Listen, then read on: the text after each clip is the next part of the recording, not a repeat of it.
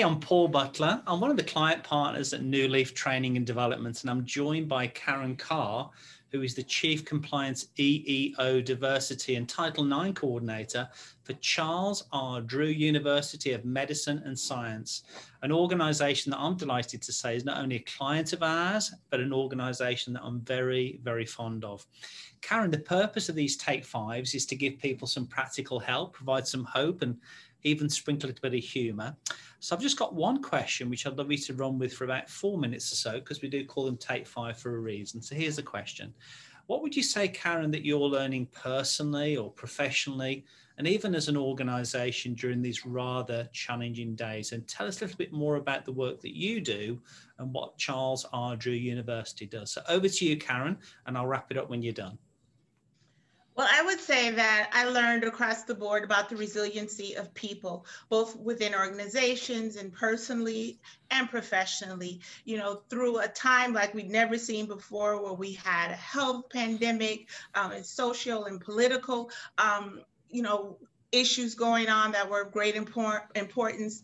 Uh, organizations and people were still able to pivot um, as needed to be able to maintain their homes and, and go remote in the work environment. So the resiliency of people, you know, even in the great, um, in the face of great loss, perhaps of family members and other to COVID, um, we as a nation and as organizations and institutions were able to maintain. Um, I work at Charles Drew, like you said, which is a uh, graduate and undergraduate health professions institution. So we train um, doctors, uh, along with the pro, um, in a joint program with UCLA, uh, nurses, uh, physicians assistants, radiologists to go out into the world and serve the community, particularly uh, underserved communities, such as where our institution is located, which is in the Watts area. We grew out of the 1966 uprisings to address health equities, and that's what we're doing.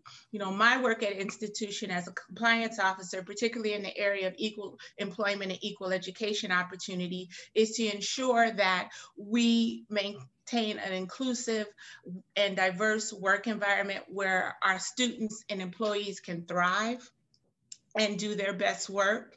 And that allows them to keep their eye on the prize and our mission, which is to address health disparities. Mm-hmm. So I think that there's no greater time to show the importance of having institutions like mine than now, you know? So um, it's been interesting because so much of what we do is remote. I, I mm. never thought that the mute button was so important, but I've learned that.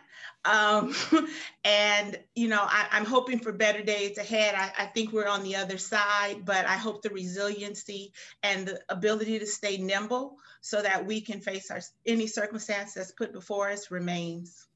Oh, so I think that that's what I wanted to share.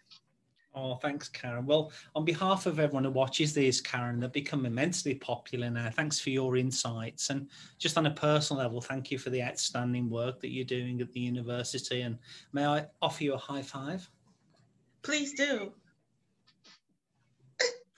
Thanks, That's Karen. That's the best. The you're the best. Thank you. You're the best. Thanks, Karen.